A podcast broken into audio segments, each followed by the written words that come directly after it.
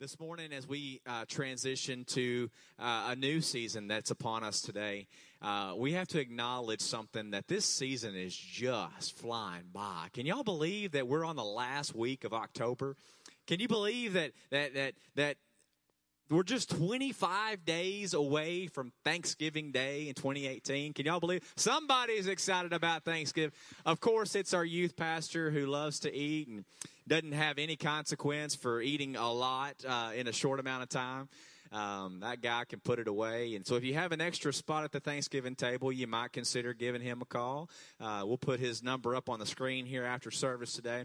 But uh, how many of you, uh, outside of Jonathan, and myself, how many of you just love this season of Thanksgiving? How many of you just really appreciate all that comes along with this gr- season of gratitude and, and the expression of gratitude? I mean, you stop think about it.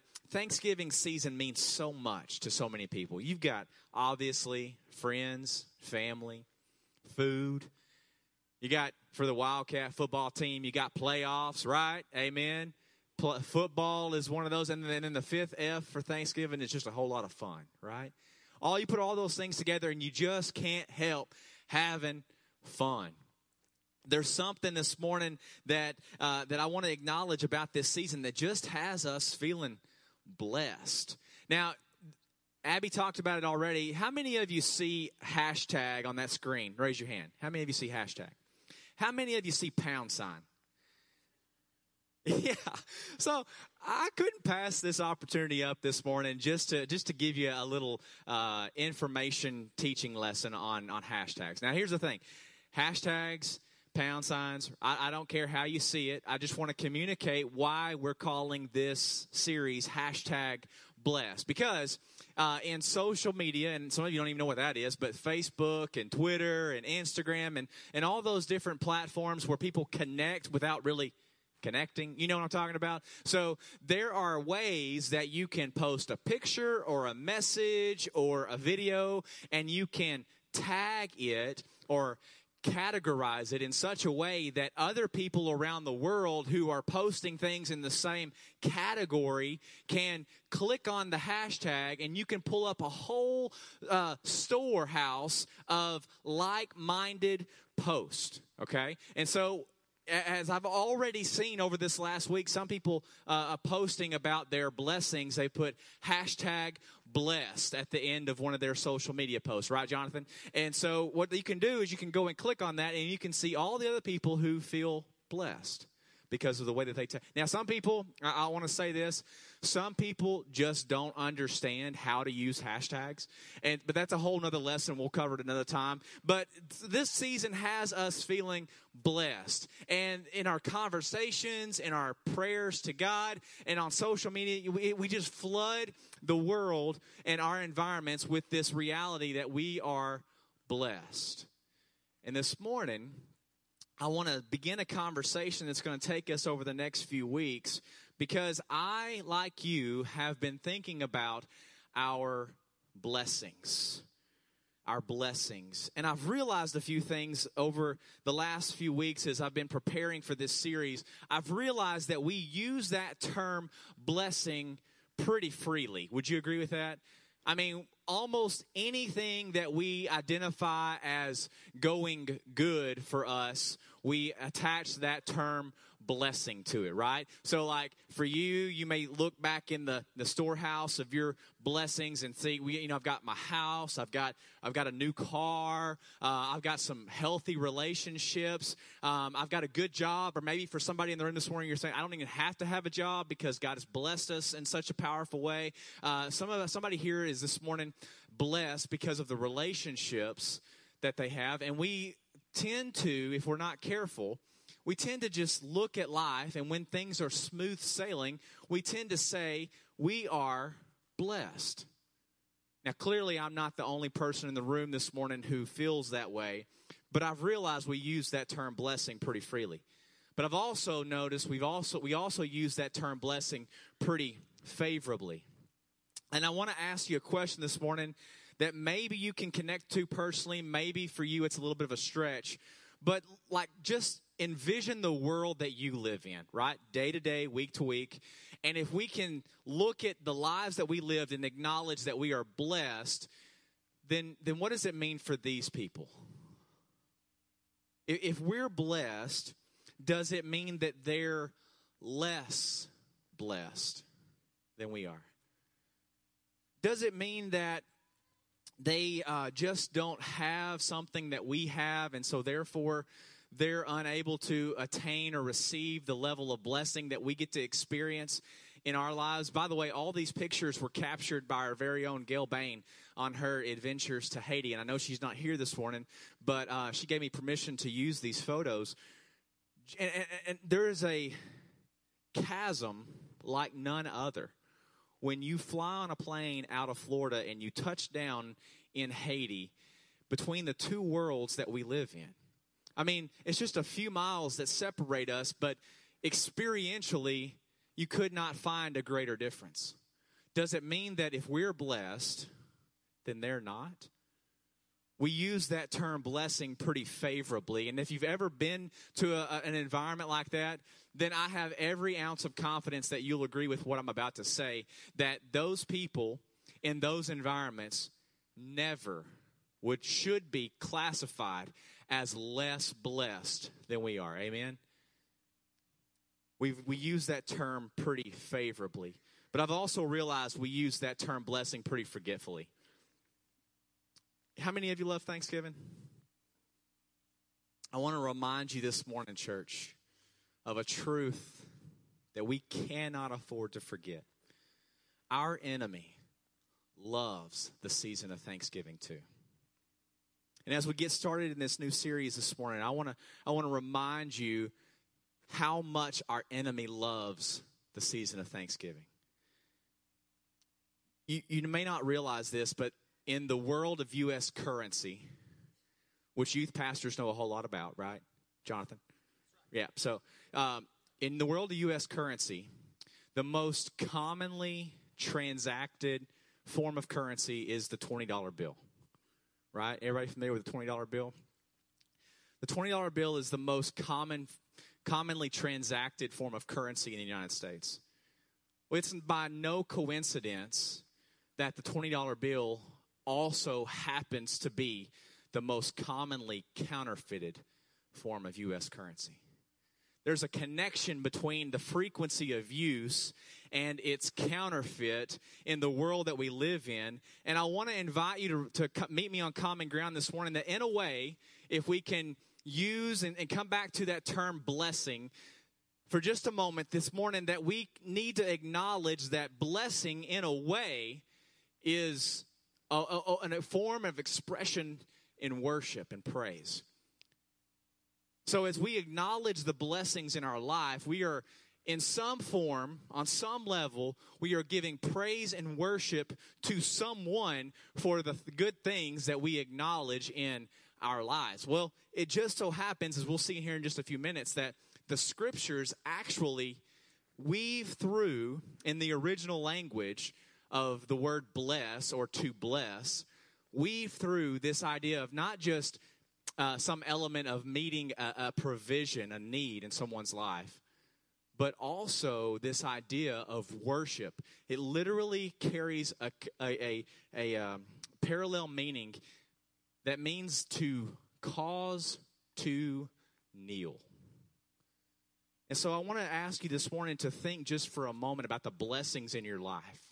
And when you use that term blessed, would you just consider for this conversation this morning rephrasing that in such a way that those things in my life I'm declaring cause me to kneel in praise or in worship? And it's because of our frequent use of that term blessed or the reality of the frequency of good things in our lives that I believe the enemy loves the season of Thanksgiving because he loves to counterfeit the blessings for God's children. There are things in our life that look good, that smell good, that feel good. But can we just be honest this morning, church, that some of those things aren't from God? can we just acknowledge for a moment that the things that we are sometimes too quick to acknowledge as blessings in our lives may actually be gifts from our enemy? We look back through scripture and we see that since the beginning of creation, our enemy has crafted and offered false blessings to the world. Think back to the Garden of Eden, where you've got Adam and Eve, and then the enemy offers to them wisdom and freedom, right? That sounds like a blessing, looks like a blessing, but after the taste of that blessing, Adam and Eve discovered a whole world counterproductive to God's mission and purpose. In Joseph's family, as the as the older brothers looked at their younger brother who they considered to be a nuisance, the enemy offered peace and favor. In Moses' life, he offered revenge and justice. In David's life, he offered love and connection. And not even Jesus was exempt from the counterfeit blessings that come from our enemy. We look at Luke chapter 4, verses 5 through 7, when Jesus is stepping into the wilderness after his baptism and the, the, the receiving of his identity before the world as the Son of God, who is the one who uh, makes God proud, we see these words that then the devil took him up, Jesus, and revealed to him all the kingdoms of the world in a moment of time. I will give you the glory of these kingdoms and authority over them, the devil said, because they are mine to give to anyone I please. I will give it all to you if you will worship me. You see, Jesus is even tempted with a counterfeit blessing from our enemy.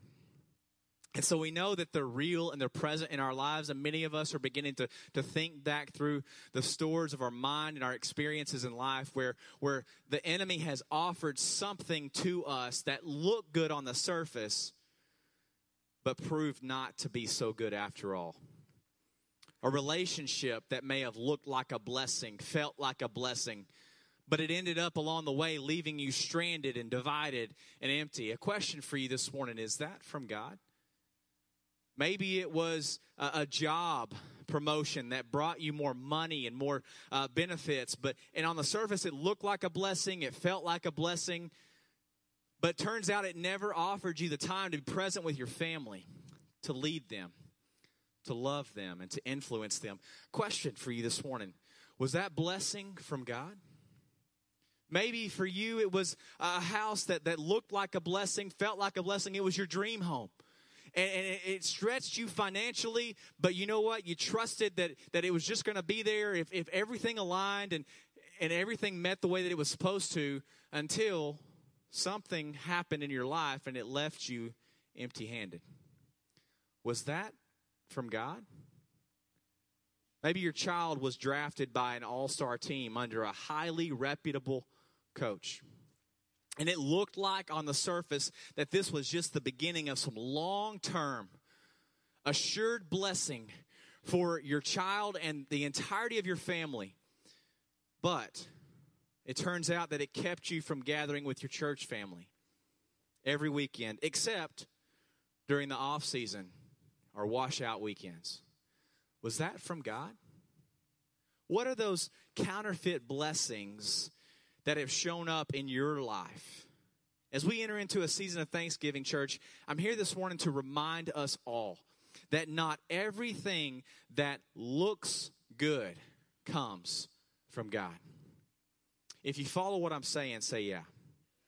Not everything that looks good comes from God. Now, that's a little bit of a bummer for some of us, right? Because we love to jump at everything that looks good along the way. Have you ever watched a kid open presents at, at Christmas time or on birthdays throughout the years? Have you ever noticed that as the, the wrapping paper, the tissue paper starts flying, that there is absolutely nothing else in the room, right? It's all about the present, what's inside the box.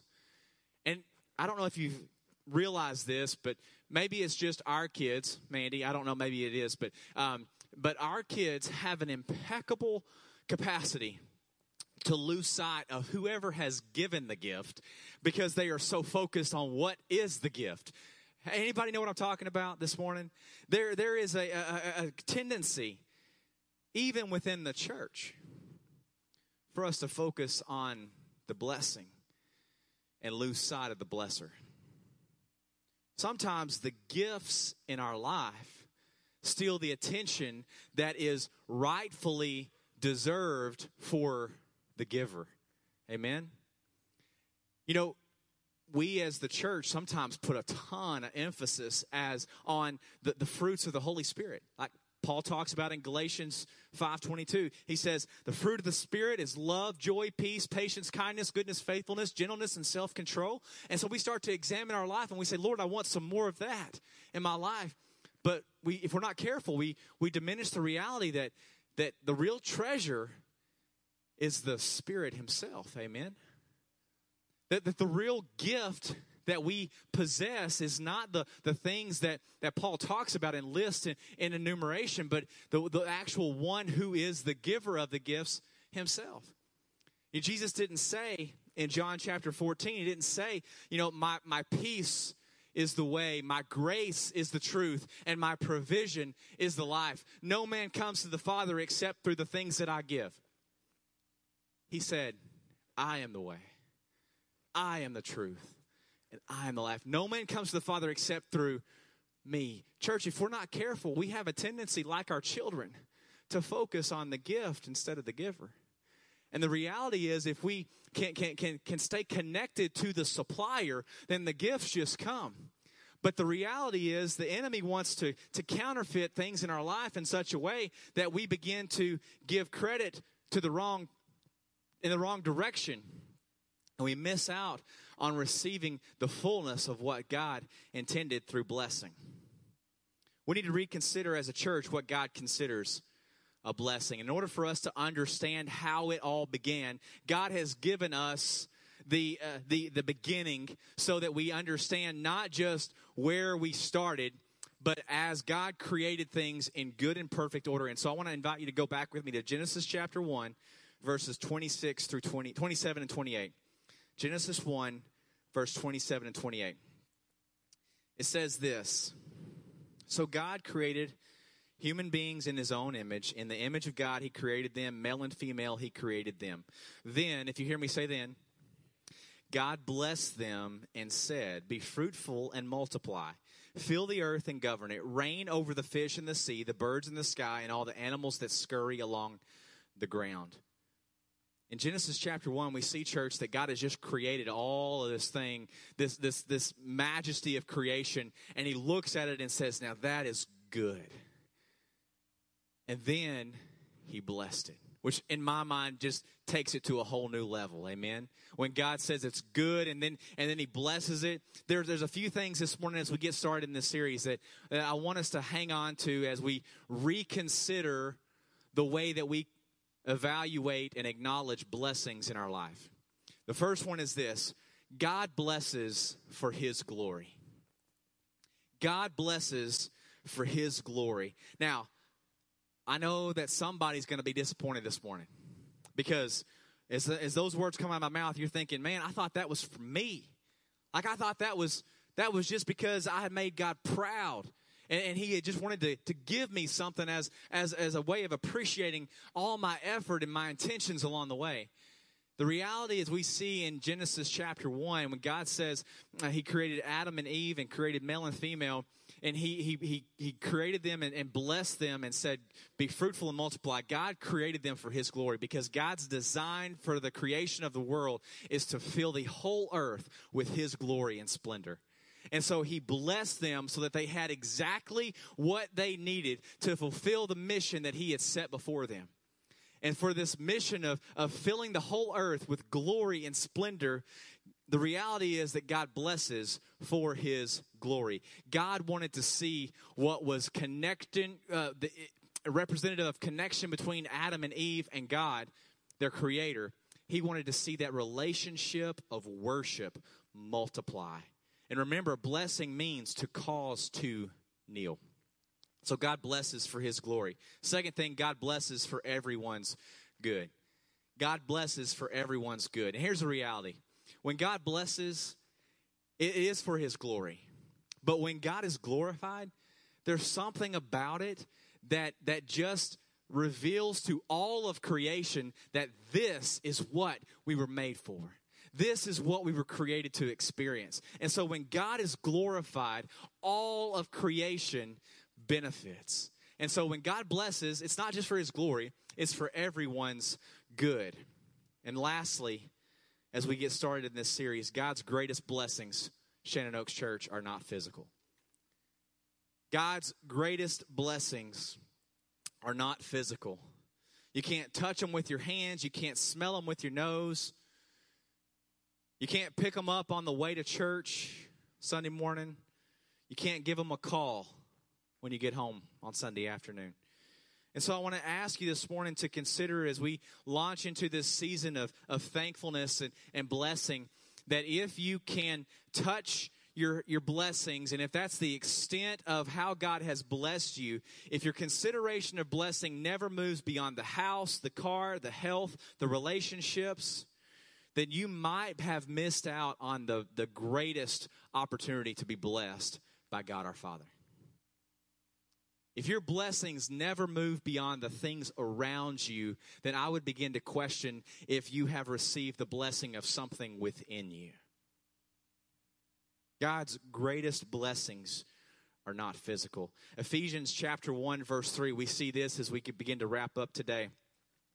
That because of Jesus, in Ephesians chapter 1 3, Paul says this All praise to God, the Father of our Lord Jesus Christ, who has blessed us with every spiritual blessing in the heavenly realms because we are united with Christ. And so, over the next few weeks, as we draw near to the season of Thanksgiving, and we begin to recount and, and, and, quantify the blessings that we've received in our life, my challenge to you, Shannon Oaks Church, is this set your sight on the blessings that you can't see, that you can't touch, that you can't smell. Because I believe with all my heart that those are the blessings that unify us in this environment and those in the environment that we looked at on the screen just a few moments ago. There is something about the, the sufficiency of the goodness of our Lord and Savior and the connection that He brings to us through the source and the supply of every physical blessing we could ever I- expect or imagine in this world. And it's that connection that gives us the foundation for the most blessed life we could ever imagine. 25 days to Thanksgiving. My challenge to you is this. I, as I want you to have the best Thanksgiving ever this year, begin to recount one blessing every day that would fall under the description of what Paul is referring to in Ephesians chapter 1 verse 3 every spiritual blessing in the heavenly realms so tell yourself this morning as we close this service, I'm so blessed. Go ahead and tell yourself out loud. Words have power. Ready? One, two, three. I'm so blessed. Would you remind yourself as you leave today, when you get home today, as you wake up in the morning, the reality of that statement? Would you remind yourself and those around you as you go throughout this week? that you have been blessed with every spiritual blessing in the heavenly realm. And there is a real and present enemy who loves the season of Thanksgiving because he has an opportunity to deceive the people of God into thinking that the things that they have received in their life come from God and are the extent of blessing in their lives. But the reality is, our enemy loves to lead us astray. He's the father of lies. And there may have been some area in your life where you have acknowledged God's blessing in your life only to find, uh, find out that you are empty, alone, suffering, disappointed in your in your journey. I have good news for you this morning. God, though he may not gift some of those things to you along the way, God has all the power that he could ever need to take and use those things for good in the future to build his kingdom and to accomplish his purpose because he's a redeemer and he's a resurrector and he takes the things that are lifeless and, and breathes them back to life. Somebody may be here this morning and, you, you're like, I, I want to experience the life that is full of blessing that comes from God. It all starts with Jesus. Jesus was given as the greatest blessing that you could ever need. And, and, and so, as, as God would ordain it, that Jesus would be exactly what you need to reconnect you to the supply of everything that is good and.